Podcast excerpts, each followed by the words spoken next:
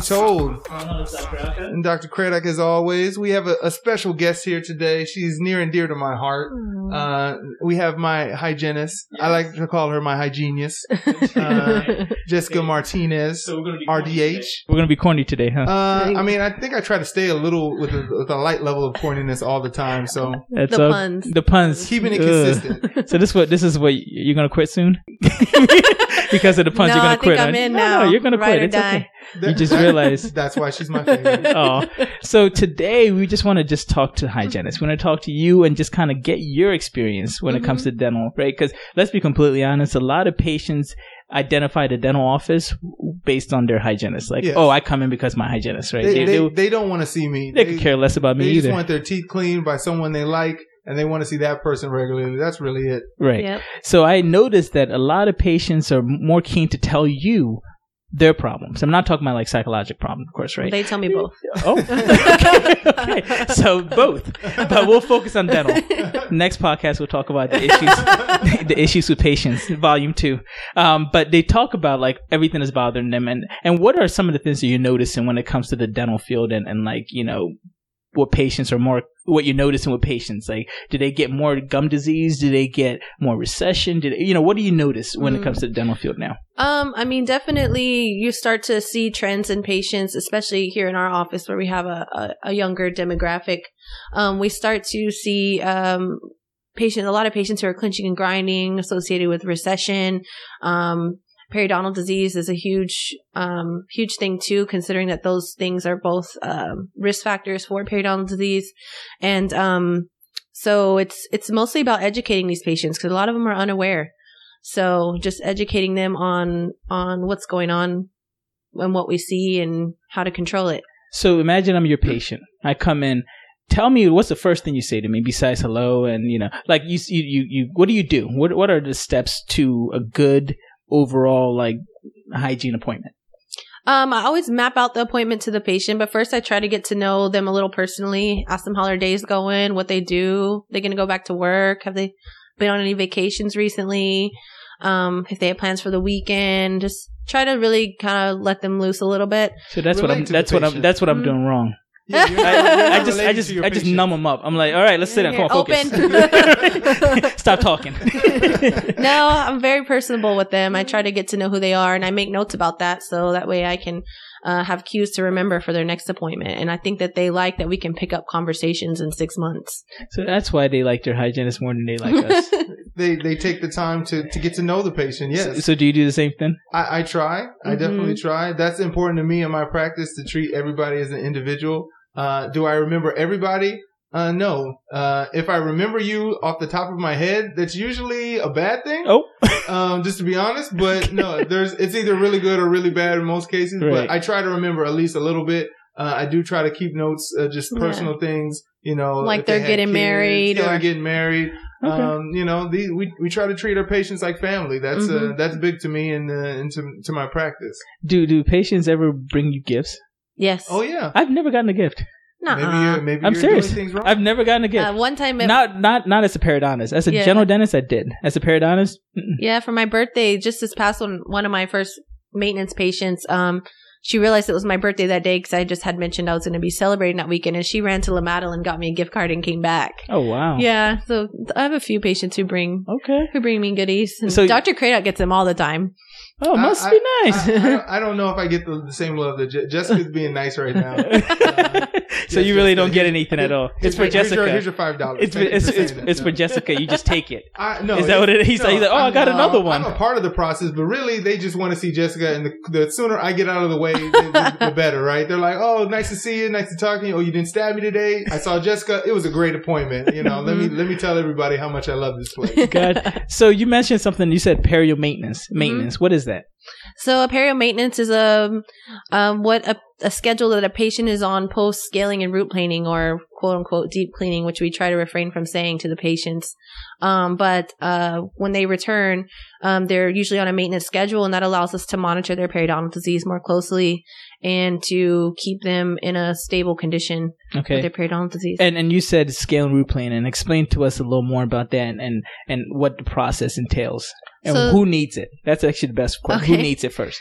Patients who show signs of uh, periodontal disease with inflamed gums, bone loss, um, bad breath. Um, there's a lot of different variables that play a role in periodontal disease, and that's what we're here for: is to help uh, diagnose that and to treat it in order to get them um, in a stable condition to prevent bone loss and essentially tooth loss. You know the word halitosis was a made up word by a Listerine Company What? Oh, really? back in the 40s or 50s. They made that up so they could sell more product. Mm. Really? It's a word. It's a made up word. Halitosis. It sounds very official. it does. We Trying That to was the whole a point. word and, and coin it. I know. Stink breath. Right. Yeah. Okay, so patients that need deeper cleaning is who uh, get like who have bone loss and everything, or- or Mhm. who you kind of Who have see. active infection. Right, and so you said in this area you don't see that much, right? Or you do see a lot of those patients. Um, I 'Cause mean, I've a I've younger never worked in another office. I've Right. only been here. oh wow, so- loyalty. Yeah, exactly. Yeah. She's really trying to get a raise. Exactly.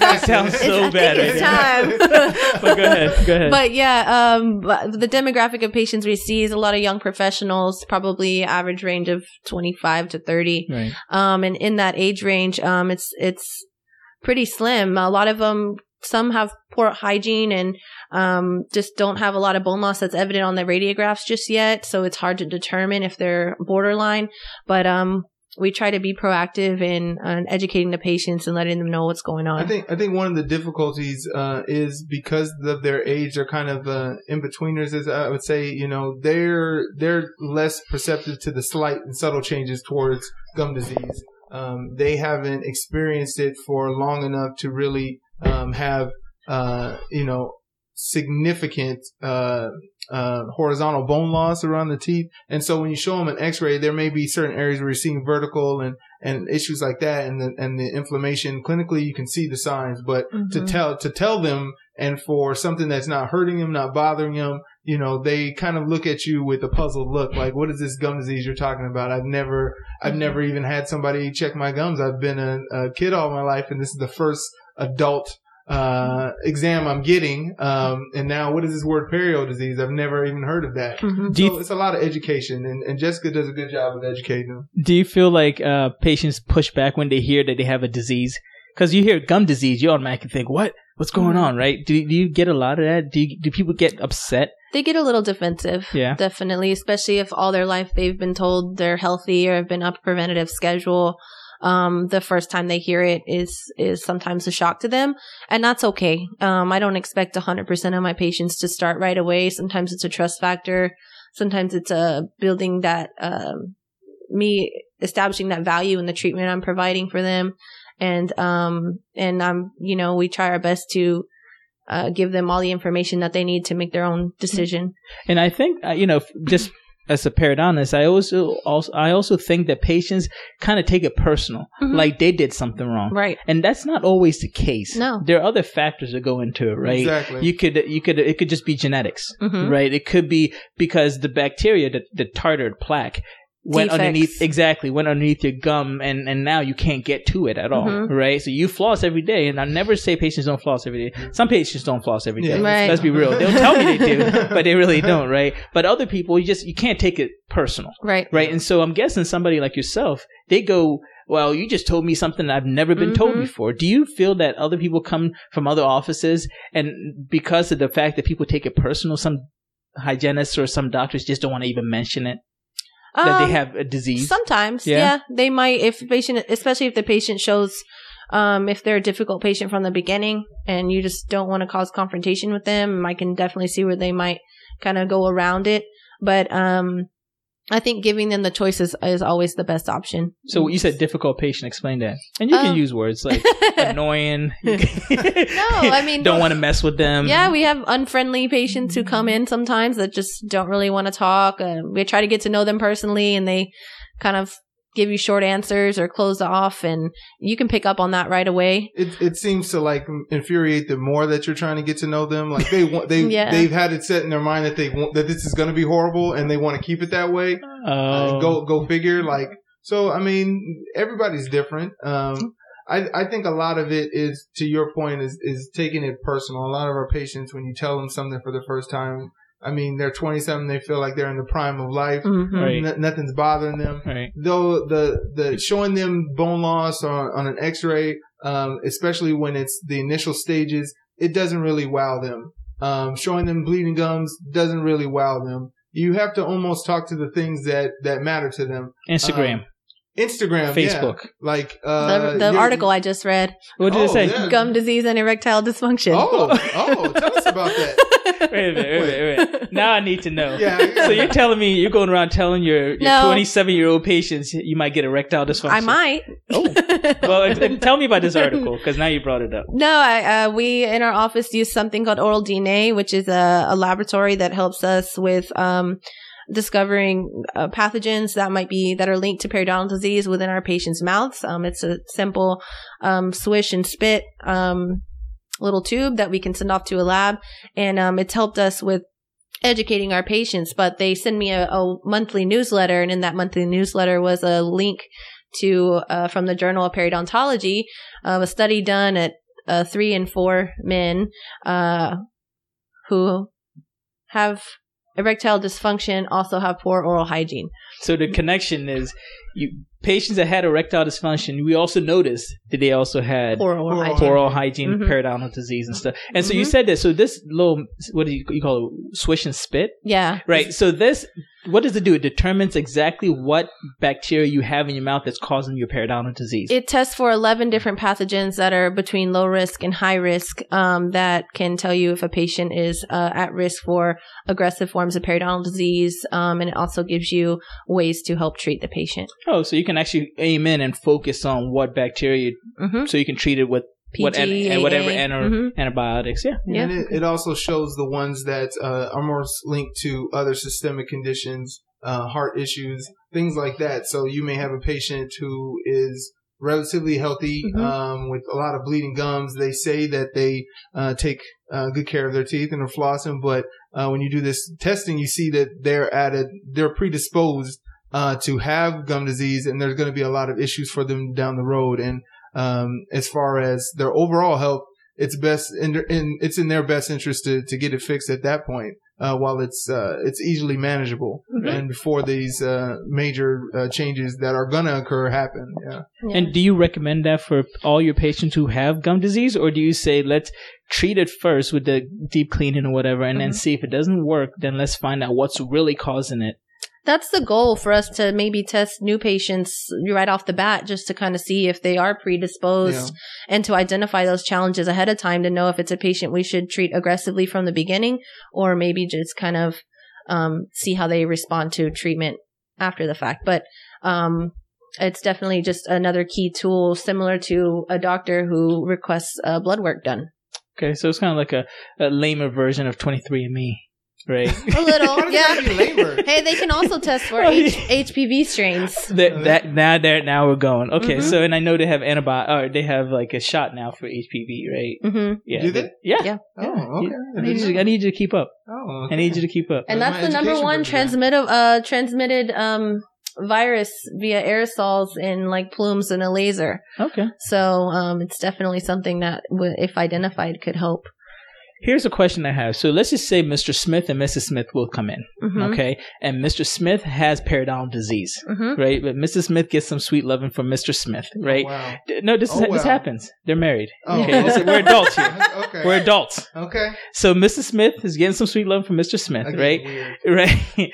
Do you see that Mrs. Smith now might be exposed to the same bacteria that Mr. Smith had that caused periodontal disease? I always talk about that to my patients. Okay. Tell them it's transmissible um, to their child or to their significant other.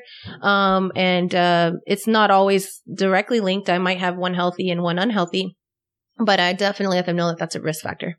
See, this is why I always tell parents and, and not to kiss their Or kids in the share, mouth. Or share anything. No, That's no weird Tom to Brady me. your children. Yeah, that's weird. You know how I feel about Tom Brady. You know, he does a lot of weird stuff. Kiss me in my mouth. Let's not talk about that.